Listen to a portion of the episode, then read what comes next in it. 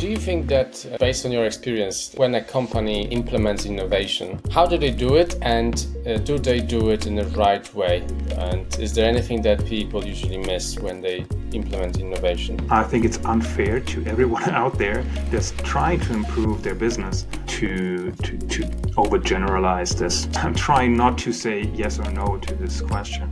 In principle, there is a phenomenon in construction that makes innovation a bit more difficult to as a, as a discipline because we don't have what in sports is called muscle memory. So what do mm. I mean with that? In construction, we don't have the legacy of R&D into innovation, into incubation, and then adopting it into our core business.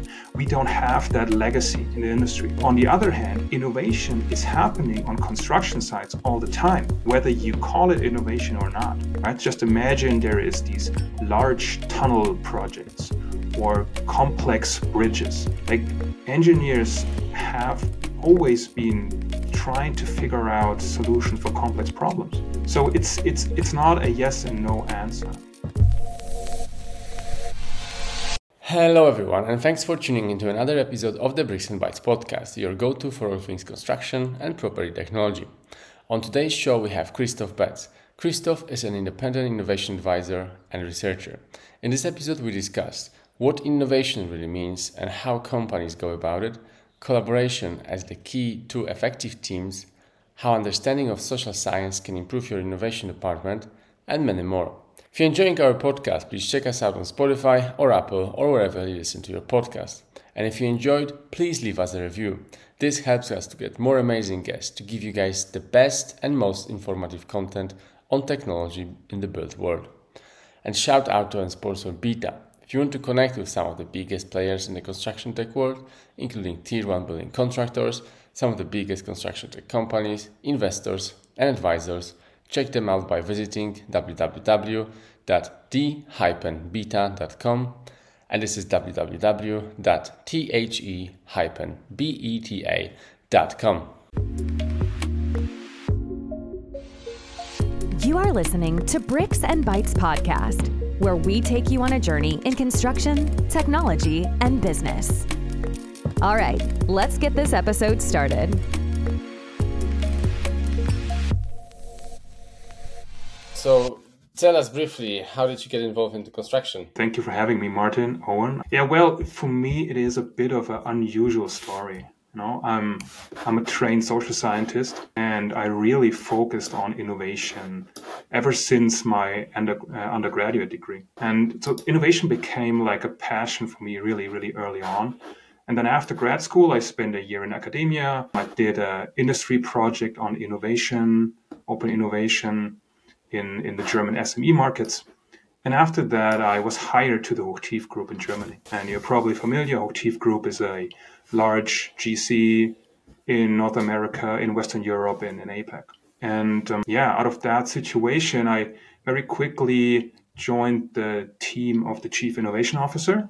Mm-hmm. And that was basically for me the the setup. Did you pick the construction, or did you? Uh, it just happened that the the business that you were employed in it was construction business. Yeah, funny that you ask. I actually before my my degree that I finished, I started an engineering degree because I kind of had this idea of working in the built environment, mm-hmm. but at that time, I maybe I wasn't really ready to to become an engineer it was an interesting year, but like physics and chemistry at that point was not my thing. So I, I dropped that course and switched majors. Uh, so uh, it, I guess it worked out in the end. So stupid question. So social by social science, could you just explain briefly what that is? Yeah, absolutely.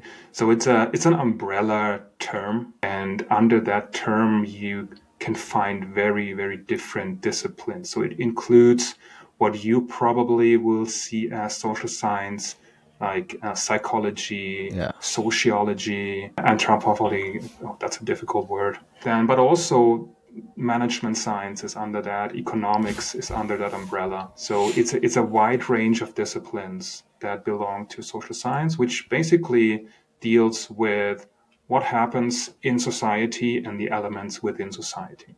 Okay. So like human nature as well. Yeah, but, but not the biological part, obviously. Mm-hmm. Yeah, Then okay. it goes The cultural. Okay. So how is social science embraced in construction and construction tech? to be honest, my opinion obviously is it's everywhere, right? Because construction is about people. So mm-hmm. our organizations are made up of people. Our collaboration is a social interaction. The, the very core of what makes construction companies great is their expertise, their knowledge, their ability to organize. These are all social practices. And um, so there are social elements in all of that, what we do in, in the industry, whether we are aware or not. This is like part part of my thinking recently is why I don't think you know obviously there's that question at the moment like will AI replace roles within construction? I think as long as humans are involved, like you say, it's a social um it's a social aspect to it, then that just simply can't happen because people want to deal with people. That's a big topic, um, and I don't claim to have an answer to that at all. Right? It's um, it's very difficult. I think AI will play a role. I think we all agree on that. But um, I also believe it's not about some AI is taking someone's job away, right? Maybe some roles and some jobs will transform, but we, we actually have the complete opposite of the problem. We don't have enough people in construction. And when you look into the future, I just recently came across some uh, some figures from the United States. The, the, it's really interesting how the workforce in construction is transforming over time. It actually got older over the last 20 years. So we apparently we don't we really have a bad pipeline of mm-hmm. younger people mm-hmm. getting into construction. That's right. Uh, so I I I really think that it's it's more more important to figure out how do we get more people into construction long term. Yeah, mm-hmm. agreed. Okay, so back to the story and how you got involved with innovation. What's your definition of innovation? And the reason I ask is because there are varying definitions out there. And I've read books and listened to podcasts, and people say this is my thoughts. I can't remember any of them, to be honest. This is my thoughts. This is their thoughts. Blah blah blah. So, be interesting, Christoph, to hear hear what you think, and if you can spin that to relate to construction, bonus points. It is difficult because there is no universal answer to that. And so your experience, I totally relate to that. And then you can open any innovation book and you will find a different definition for that. And that's okay, right? Um, because we don't need an exact universal definition for that.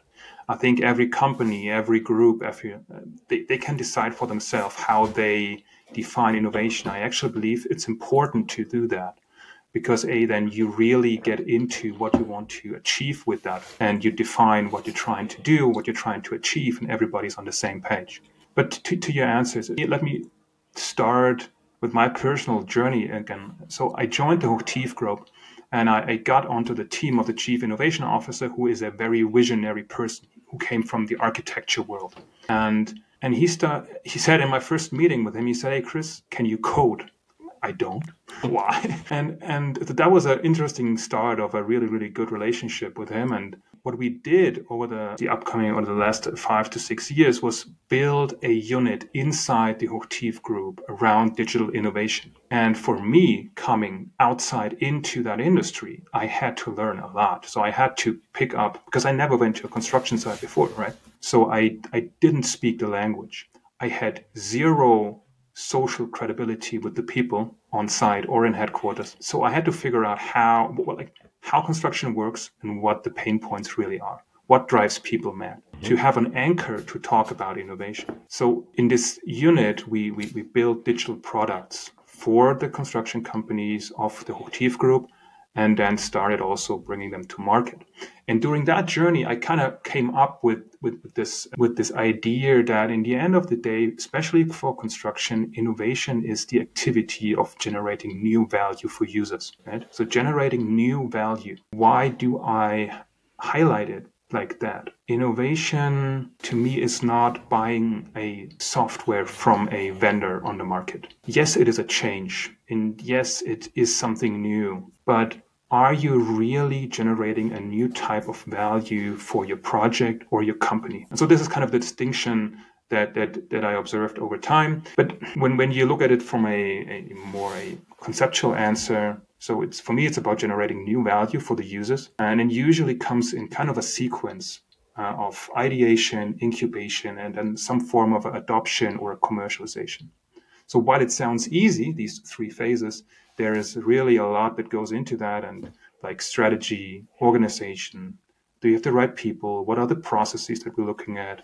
What's the execution going to look like, and so on. It's a really a multi-dimensional field and, and it has very specific challenges in construction. Okay. Well, do you think that, uh, based on your experience, uh, when the when a company implements innovation, how do they do it, and uh, do they do it in the right way? And is there anything that people usually miss when they implement innovation? I think it's unfair to everyone out there that's trying to improve their business to to to overgeneralize this. So I, I'm, I'm trying not to say yes or no to this question. In principle, and, and we can discuss this if, if you want to. There is a phenomenon in construction that makes innovation a bit more difficult to as a as a discipline because we don't have what in sports is called muscle memory. So what do mm. I mean with that? In construction, we don't have the legacy of R&D into innovation, into incubation, and then adopting it into our core business. We don't have that legacy in the industry. On the other hand, innovation is happening on construction sites all the time, whether you call it innovation or not. Right? Just imagine there is these large tunnel projects or complex bridges. Like engineers have always been trying to figure out solutions for complex problems. So it's it's it's not a yes and no answer. Yeah. Yeah, I guess it depends at, at what at what side because yeah, this is an interesting dynamic. We always think, and this is a bias, I guess. I've developed anyway for doing this podcast that when you speak about innovation, you're talking about like cutting edge digital tech, should we say? Uh, yeah, we're not actually really yeah. thinking about the real smart people that are mm-hmm. like designing yeah underground tunnels or Create, crazy bridges. Yeah. So to like generalize like you say is a very very very good argument. I like it a lot. And it's a very broad range of things probably from innovating from stock of papers to pdfs yeah? From human laying bricks to robot laying bricks. So the spectrum is gigantic. Vast yeah. Okay uh, what does innovation, if we're not painting it like a broad brush, say, do you have any general thoughts on innovation in construction? And I can give you some pointers in that, you know, we're slow to adopt. People are happy and stuck in their ways of doing things. I'm interested, Christoph, to hear if you have any opinion on that. I have Obviously, I have a ton of opinion on that. That's literally what I do most of my time. In general, innovation in construction, it can be many things, like we just started to discuss. It can be a new process. It can be a new digital product. It can be a completely new business model, right? It can be a new construction method. And the, the challenge that the industry has right now that I'm observing is how do you pick and choose, right?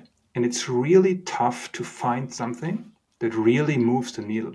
I agree. It's uh, I'm really happy right now about what happened during the last five years. So there's a lot new stuff coming up, and you guys know this way better than I do because you're in the weeds. It it's a very positive effect of what's happening right now, but I'm a little bit afraid that we're when you think about hype cycles, mm-hmm. we're coming into a phase where on some point your CFO will come to you and ask you, "Hey, Chris." So now we did this innovation program for three years. Where's my return? What is my ROI? Yeah. It's really hard to answer. Mm. And um, so I think there will be a, a phase of consolidation around innovation. And there will be, especially with the macro uh, environment that, that we're going into right now in this industry, there will be maybe a more focused approach maybe we we stop doing everything in parallel maybe we be more strategic about it which i'm all for yeah. So it, mm-hmm. it can be many things and it really it can be many things for different companies. Just imagine it's it's so hard to say this is the construction industry and this is the innovation that all of the different organizations in any market would need. So this is why i'm always a bit surprised when startups or investors claim that whatever product disrupts the industry or transforms the industry, right? Show me who who do you disrupt? Like how? Why? It's the, the market is very fragmented. Mm-hmm. And we have a lot of specialized companies, large, medium, and small, and, and they do different things. Things are done differently in any country. Mm-hmm. Regulations are different.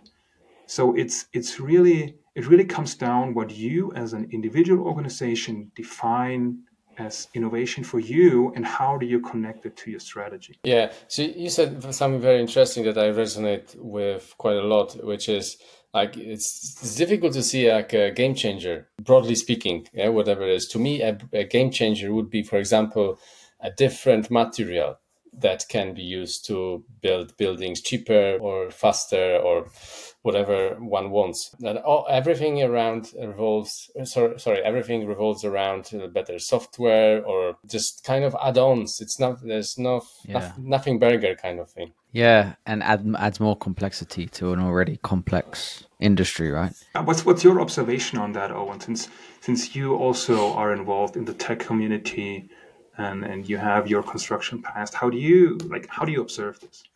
well observe adoption of new technology very slow and hmm. difficult. Like the biggest gripe I find is the is adding to existing workflows. Like so someone is very familiar with using a piece of technology, let's just say Excel spreadsheets, because that's like that's what the industry uses, right?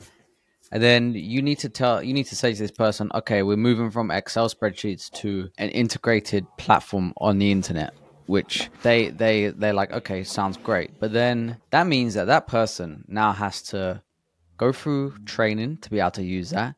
And when they want to do something fast that doesn't happen fast. They need to like use this extra cognitive load to be able to uh, go into this new platform learn how to use it spend an extra 20 minutes on a task that takes them usually five minutes to work out how to do it and get frustrated. And then half the time, you know, that the frustrations are the person doesn't necessarily have the training in order to to to do it quickly. Um, they're under pressure from their their seniors because their project's not making money, or they're spending more time on like learning something that is a simple Excel spreadsheet task. Now in this platform, they have to log in, and then there's an extra few clicks that it normally takes. So, mm-hmm. what I think you really need to do is take away from people's cognitive load and workflow, not add to it. And you and it's like a cliche example, right? But mm-hmm. the most successful companies like Uber and that kind of thing, like you are taking the steps from 10 to work into like one or two. That's where construction needs to be targeting. I'm not saying it's possible, but the way yeah. you should think. It's it's quite interesting actually what you said. Uh, sorry, Christoph, before before you jump in, because maybe in the last five seven years we've been in this period of, of development or improving these little things, little software. Uh, and maybe now in this time of when the AI uh, can really change the landscape quite significantly, rather than humans would have to learn how to use the software and navigate through the software.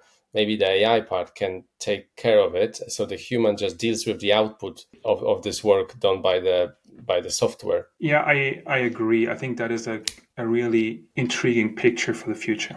But but for the sake of the argument, like it's not my position, but uh, going back to what Owen said of taking away maybe repetitive work and not overloading the cognitive capacity of people. So now that is a project specific position. You you put yourself in a position of a project executive. So let's put Martin into the position of a company's president. He not only runs one project, he has 10 projects. So Martin potentially would be more interested in making sure that every discipline on every project does data entry in the same software in the same way. Even if it means it's an additional workload, it takes a couple more seconds. This is what we also have to consider. Mm-hmm. And this is potentially also one of these barriers of why adoption is maybe there, but the value generation, how it consolidates upwards in the organization towards the profit margin, is potentially not really there yet.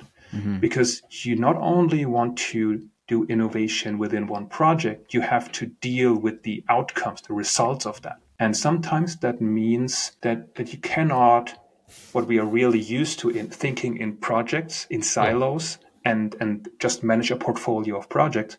But maybe we we need to really think across projects and implement that data culture to really uh, generate more benefit from that. Yeah, yeah. There's there's there's benefits, and then there's obviously monetary benefits, but there's also other benefits. But I can't I couldn't give you a label of what they might be. But No, like, it's like like efficiencies, say I don't know. Yeah, and like uh, Christoph said, it's uh, to, to getting the data to the same standard, same level all across the product so they can talk to each other. And based on that, the project director or the company director can make some co- conclusions out of the data that are put into into the accurate. spreads. Yeah, yeah, and then make conclusions out of If you're not just telling them what they want to hear, right? Yeah. Because Yeah. that's that's another thing. And maybe we're moving into social science, Christoph, because people don't want to upset people above them, and they just say, "Yeah, yeah, it's all good," and then you realize actually this is a pile of shit. Yeah, yeah. Project, pro- projects, everything's on green. Just green check mark. Exactly. Yeah. We're all green. Mm-hmm. Yeah, that's it. That's it. No, but like it, we can we can touch on this later. But what what you guys just describing is an interesting shift that I see. And so, right in the past, we, we we worked a lot in data silos, and but I I observe there's a certain shift, a technology-driven shift that where, where I really see that we're moving towards a, a new model in the future. But I wanted to to to follow up on on something that I said earlier. So I don't want to just be here and, and criticize how difficult everything is. Right? So, like I said, innovation has always happened on site, and and but now the whole digital is a new dimension, and it's a I think it's a shift in this industry, and because it requires a completely new set of let's say organizational capabilities, the industry takes a little longer to make this work because we never had these type mm. of capabilities but we're getting there. And this is the message I'm trying to send. We're getting there. There's a lot of pros, uh, progress, and uh, yeah, I see a lot of positive signs. We were talking about it yesterday, actually, because we are recording podcast yesterday as well. And I think that the reason for that is demographics. So slowly we are replacing the demo, the older demographics in the construction with the younger demographics, and these people are more clued up with technology, and that's why this adoption can be seen as progressing more and more. I think Christoph might have a different opinion because earlier you said that we're getting older as an industry. Yeah.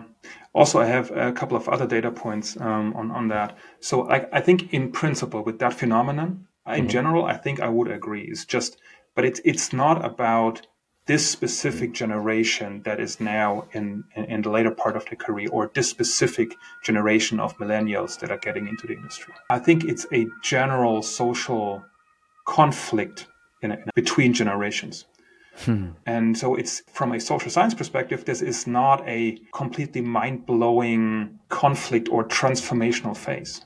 It's it, it for me it's not surprising. It's a very, very expected conversation between generations. However, and this is another data point, I have seen the biggest promoters of digital innovation actually in the most experienced construction professionals.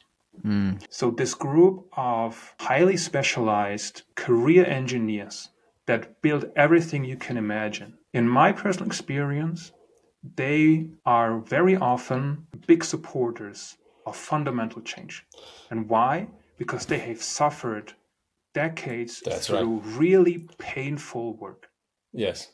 No, I completely agree with that because the younger generations they don't need to because they are very pretty much inclined with the tech. So they and the, these uh, high tech, high specialized guys, they they probably understand the benefits of, of technology and they try to persuade other peers within their age group to to adapt to it. That that's how I would how I would see it. Yeah, cool. Okay, let's go on to some more uh, positive stuff. Let's say he wants to embark on an innovation project, or even start, you know, dabbling. Putting that seems to be my new word recently, dabbling, or wants to start uh, dabbling in innovation. How do they go about doing it? Is there a playbook, or what? What, what can we do, Crystal? How much time do we have? Uh, like thirty seconds. Okay, that's a challenge. People um, want quick, right? Remember, so- this has so- to fit into a YouTube okay. short. All right. So the answer to how do you start going in innovation is doing something.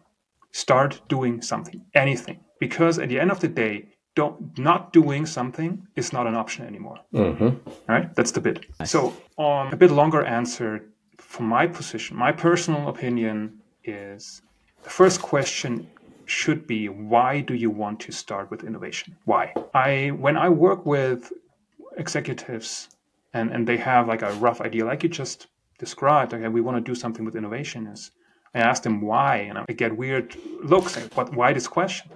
What is the competitive strategy that your innovation approach approach should relate to? So, if you are starting an innovation program or team or project, it's really important to understand why you're doing that and how this effort and effort equals money, how this links to making your business more competitive, right? So the first question is, why are you doing this? What is your your business strategy? How does innovation fit into that? Because it's an investment, it should have a purpose. So if you know why you want to innovate, and very few actually do, then you can figure out like the specifics. So are we going to be a pioneer or are we going to be followers? Very important question because it, it's really dependent on your risk profile. Do we try close a performance gap or do we want to benefit from an opportunity gap? Now, let me quickly uh, dive into that. So, a performance gap, so this is not my framework, uh, it's, it's from Michael Tushman. The performance gap is when you see that in the marketplace, other players are able to perform better through some form of an arrangement of their capabilities, technologies, resources, but you're lacking certain elements. So you're consistently being outperformed by your peer group. So now you realize, oh, this this company is outcompeting me all the time. I need to change something in order to keep up, right?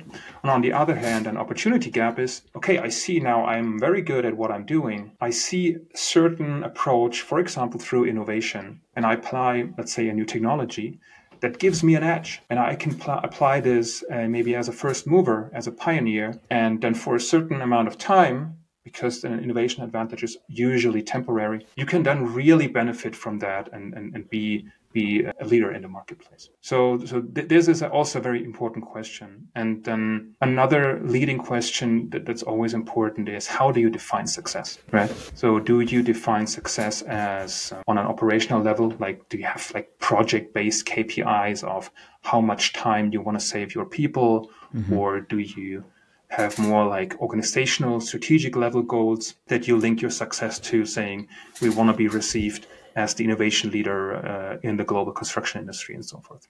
So, and this leads you to the how, right? Answering these couple of questions leads you to the how and how you actually set it up. So, how you want to set up your activities, how you want to commit resources. And then, but unfortunately, often companies set up these innovation teams with very unclear missions. And these teams end up spending more energy basically on justifying their existence than actually supporting the company in achieving their goals. Yeah, that sounds good. So, how about the collaboration? Is it a part of the innovation success within the organization? I'm not sure I understand the question. Yeah, so yeah, so for to achieve well to achieve to uh, to create innovation and and to success within this innovation department, let's call it, people need to collaborate. And obviously, there are younger people and older people usually, and is collaboration important to to achieve the success of innovation and innovating? Yes, absolutely. Collaboration is the key element of making innovation work. Why? Because innovation never happens in isolation. So, what do I mean by that? It means the collaboration has to go within the innovation team. It has to go beyond that team to the finance team. It has to go to the project team. It has to link to the executive team. It has to link to the quality and the risk department. But then, not also, you're not isolated within your organization. You also want to go beyond your company boundaries because you operate in a business ecosystem, right? So you have to innovate together with your partners, your subcontractors, your suppliers, because if you're the only one driving a Porsche and everybody is sitting around on a Nissan, then nothing's you're not going any faster. Disparity. Yeah, Christopher, I, I, want to touch back just back to your previous answer about uh, like innovation is almost a department. So you have your, uh, I suppose it is a department. So you have your like high level vision, your business goals, and then every other department sets their goals based on that, and innovation just being one of those departments like marketing, sales, operations, in order to feed the bigger objectives, like you say, increase revenue, increase operational efficiency, whatever it might be. So getting your vision right is a good place to start by the sound of things. So, I'm not sure I, I get the question in that. So no, I, am just making a statement really to okay. add. And if you had anything else to add, then please do. But if not, we can go on to something else. Yeah, yeah, I, th- I think you're spot on. It's it's innovation in construction, again, this goes back to what I said earlier. We don't have the legacy, but it's we're getting there, and slowly we see more innovation people in construction companies. Not so much in Europe. In the US, it's a little bit different. So in the US, there are a couple of chief innovation officers actually. In hmm. most of the, the very large corporates, we see that. But in the SME world in Europe, we don't see that as much. But we see more and more innovation managers, more innovation teams. So it's a good sign we're getting there. But it finally becomes a career. It, it wasn't like that five years ago when I started. Like I tried to get into construction as an innovation manager. It was really, really tough because these positions didn't exist. So, but this is changing right now. Uh, there are a lot of things going on, and I'm, I'm really happy to see that. Excellent. Christoph, you are based in Germany, right? Yes, I am. Yeah. Yes. And so, how do you see innovation uh, happening in Europe or Germany on uh, with the background or places like US, UK, Middle East? Yeah, so I, I cannot speak on the Middle East, but in, in, general about Germany and Europe, I think we're doing good. Like we, we, it's we're on a really really good path. We're here in Europe. We are kind of systematic about tech implementation, I guess. Maybe. I think Germans are leading the way in Europe. Well, there are different opinions about that. Yeah, like it, it, it really depends on what topic you want to discuss. Like if you want to discuss BIM, there are other countries out there that are leading, like like the UK. I think we don't um, want to discuss BIM. Yeah. So so, but in general, maybe Germany or in, in Europe, for that matter, is a bit conservative. But in general, my opinion is that a lot of the larger and the SME firms are doing great things. Period. It's it's happening. We're making progress, so that's a good sign. However, I, I, I see how much impact we get from that, and this is what I see in Europe. What do I mean by that? I sometimes feel that companies get nervous around the topic of innovation and then they behave like an octopus on rollerblades. Octopus um, My head is going crazy right now. How, how does it look? Literally, like imagine you had an octopus with oh yeah legs and you put rollerblades on that. Uh-huh. So and and what in in the business terms that means these companies doing a lot and potentially uncoordinated and doing a lot of different things at the same time does not automatically mean that you're all of a sudden super innovative and double the profit margin uh, overnight. That's not going to work. So I hope, and this relates to what I said earlier, I, I, really hope that we're now getting into a more mature approach towards innovation where we derive our innovation strategies from our competitive strategies. And we don't do everything at the same time. We don't have to do the full portfolio from working with startups, collaborating with universities, doing corporate investing, doing whatever is out there in, in, in, different tactics you could do, I think it's important to figure out how you do that strategically and connect it to what you're trying to do as a company. Yeah. Yeah, I definitely.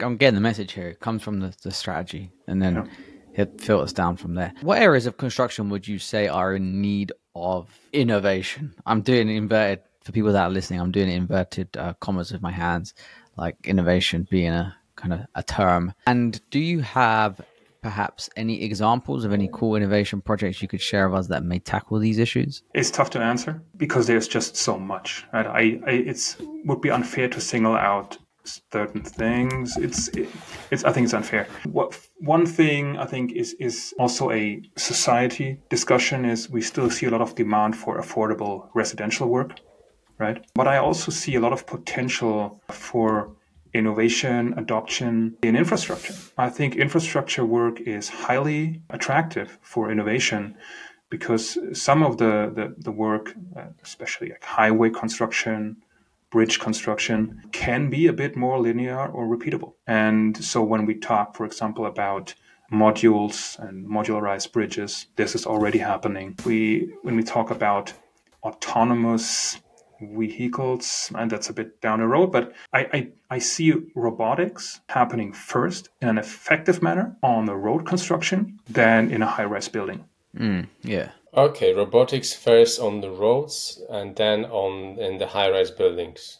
Yeah, it's. I, I think the, the, the challenge with the building construction sites are are just a bit different. There are so, for example, what we what we tried, we did one I of the we, we we used one of these these robot dogs, put them on a site, and and even actually before going on site, we tested them offsite, and we found that yes, great movement, great navigation, at least to to what's happening today. and great for Instagram. But, but the yes, oh. that's a completely different topic in terms of purpose on innovation, the marketing part. That's an interesting. But yeah, it, it is, and, and I'm not against it. Like there are legit large GCs, global leaders that basically do innovation from a headquarter perspective for innovation purposes. And I'm 100% fine with that. I'm 100% fine with that. It serves a purpose. It, it, it pictures you. It helps you to be recognized as an innovation leader. It helps your client conversation. It helps to helps the conversation with your shareholders. So I'm all for it. But but back to the topic with the robot dog. So um, so we tested it offsite, and then all of a sudden we realized, oh, the robot has a really good lidar system and knows its way around the construction site, but it cannot differentiate between a wet and a fully hardened concrete floor. What happens next? Inside, so, and you don't want to run a 100k robot into a wet concrete floor, right? It's very practical things that you need to figure out. Stay there. Point. Yeah, I like that. Mm. Great story. And obviously, the small sites are very messy and not always structured as a highway. When there is lanes and everyone knows what they should be doing, rather than on the small sites, it's it's way way more difficult. Yeah. Mm. I think we should, Christoph conscious of time, so we should ask you one more question before we go to off-topic fun stuff. And you, I know you said you didn't want to put your name to any question like this, but mm-hmm. if you had a bold prediction for the future, no one's going to hold you to it. It can be as wild or as tame as you like.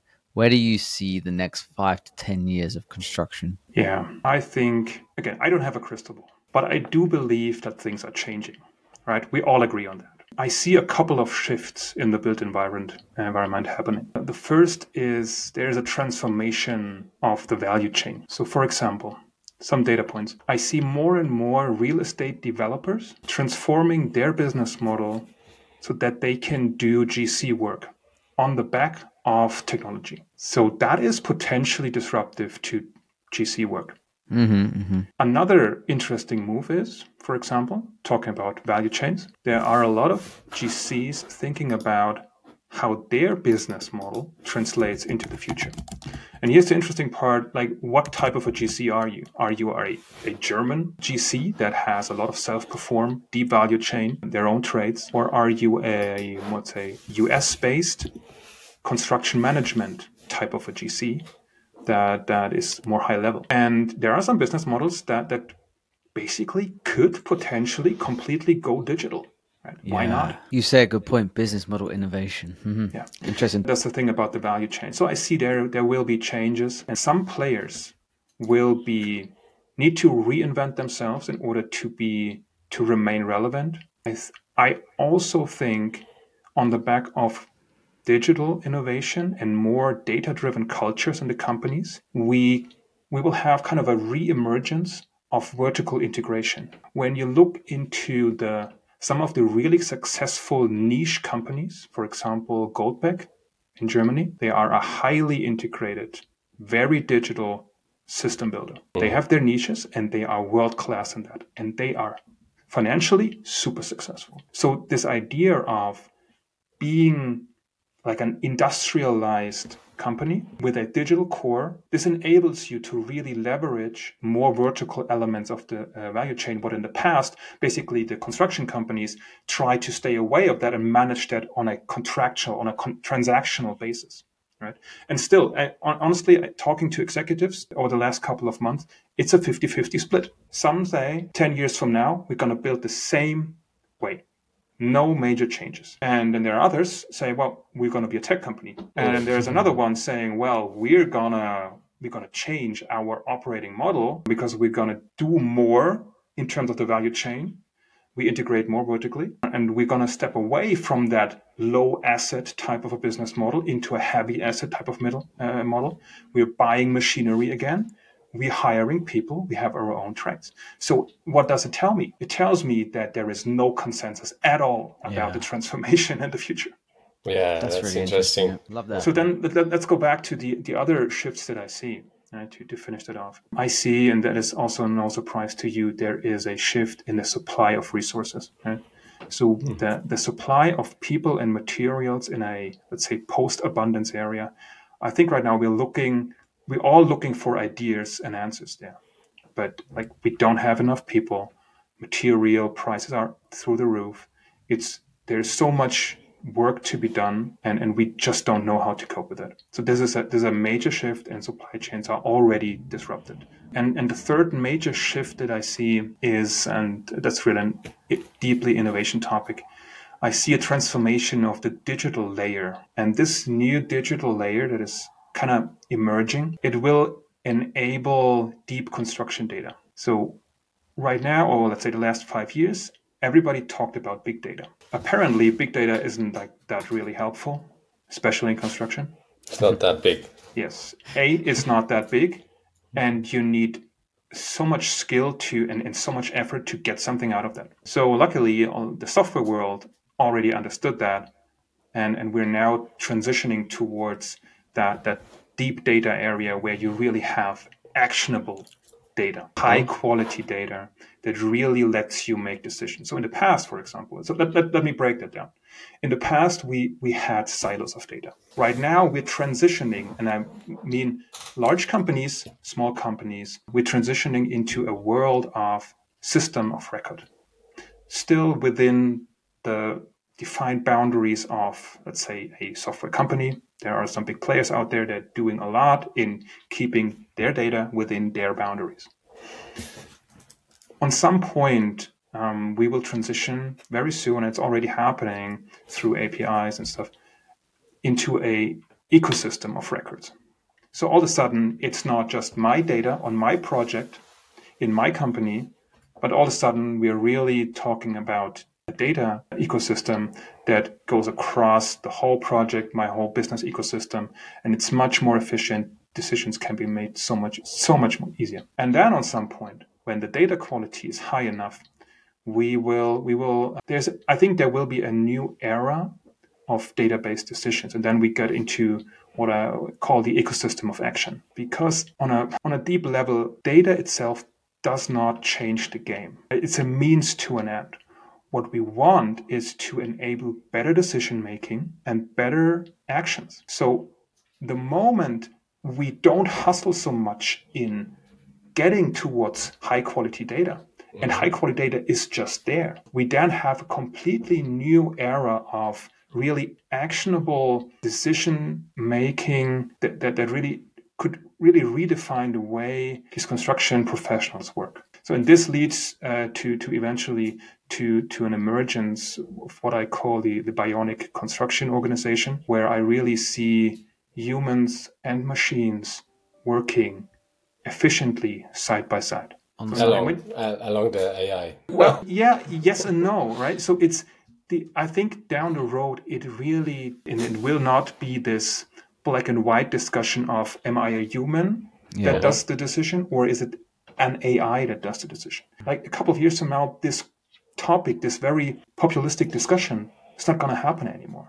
Right? So mm-hmm. when we're in a stage where we have all high quality data, and it's not about who has the, the one true source of this data, but it's it's only about what you're going to do with the data, or actually your your your digital layer suggests what you should do. Then it's like it's a completely different way of collaborating. And it's it's not a question of machine versus human beings one or the other yeah. it's you you want to have all the machines around you because it makes you so much better at the things that humans are just vastly superior than machines. Completely agree. Okay uh, guys uh, let's move on to one quick off-topic question. And i have one unless uh, owen you have one Nope, I know what your question is going to be. Okay, let's go for it. Uh, so, Christoph, what is a social science book uh, recommendation from you? Okay, so the the easiest answer is uh, my all-time favorite. It's it's a very popular popular one. It's called uh, The Innovator's Dilemma by Clay Christensen. I like it a lot because it touches a lot of aspects, including economics, strategy, organization, people.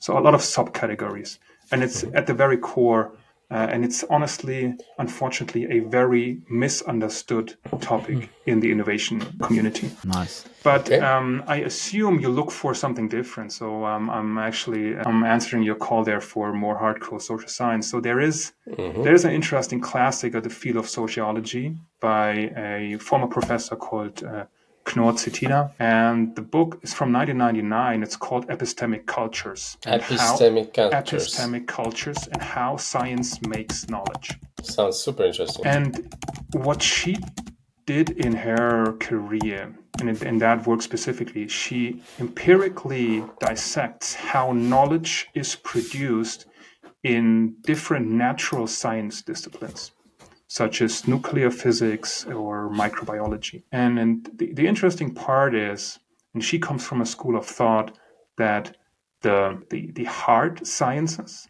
are also somehow linked to the social framework that the people are in, and hence the results of the what we perceive as the hardcore sciences, the exact sciences, are also kind of dependent on the social setup that these results are produced in. It's fascinating. And but the book, I think the book is still available through the Harvard University Press.